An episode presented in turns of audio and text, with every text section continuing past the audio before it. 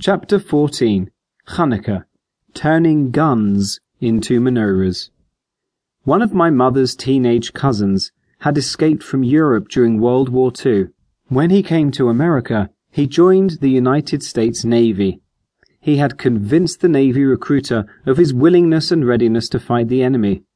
Hitler wasn't only the enemy of the Jews, he was the enemy of all democracy, he stated. After the war, he manufactured buckles for belts used by the armed forces. His favourite joke was, "Without me, men can't go to war. Their pants would fall down."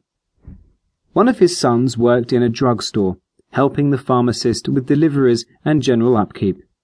Late one night, a hoodlum came into the shop demanding some drugs. Before the pharmacist could get him the drugs, the hoodlum panicked and shot my cousin's son in cold blood.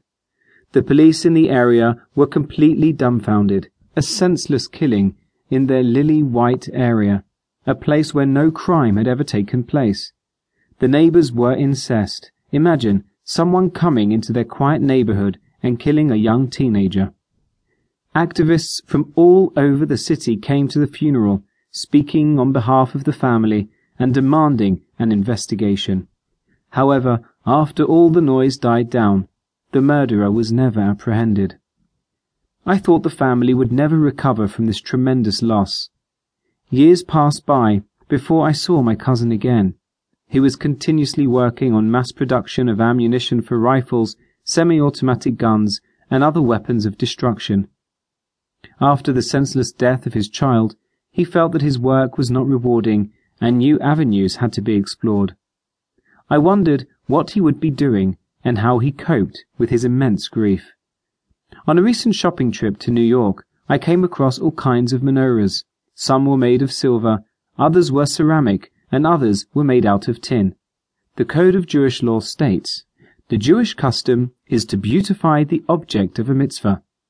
Thus, if it is a mitzvah to light the menorah, then light a silver menorah, or better yet, gold, if you can afford it.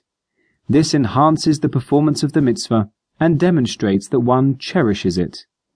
Suddenly, I saw a menorah I had never seen before. It was a wide piece of metal on a unique stand with a place for eight candles. Taking a closer look at this menorah, I was struck with the mere fact that the candle holders were not made from the usual material. They were made from heavy brass. Examining it further, I was extremely surprised to see that the candle holders were the shells of M fourteen rifles. The base of the menorah was one of those anti-aircraft shells that are used to pierce armor. Here finally was a menorah made from objects of weaponry, transformed into an object of harmony and hope. I wondered who could have produced such a menorah. I was very determined to buy it, but it was not for sale.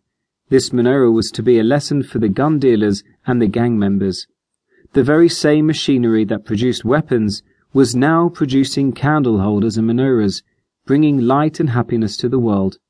This menorah was created by my cousin, the father of the murdered boy.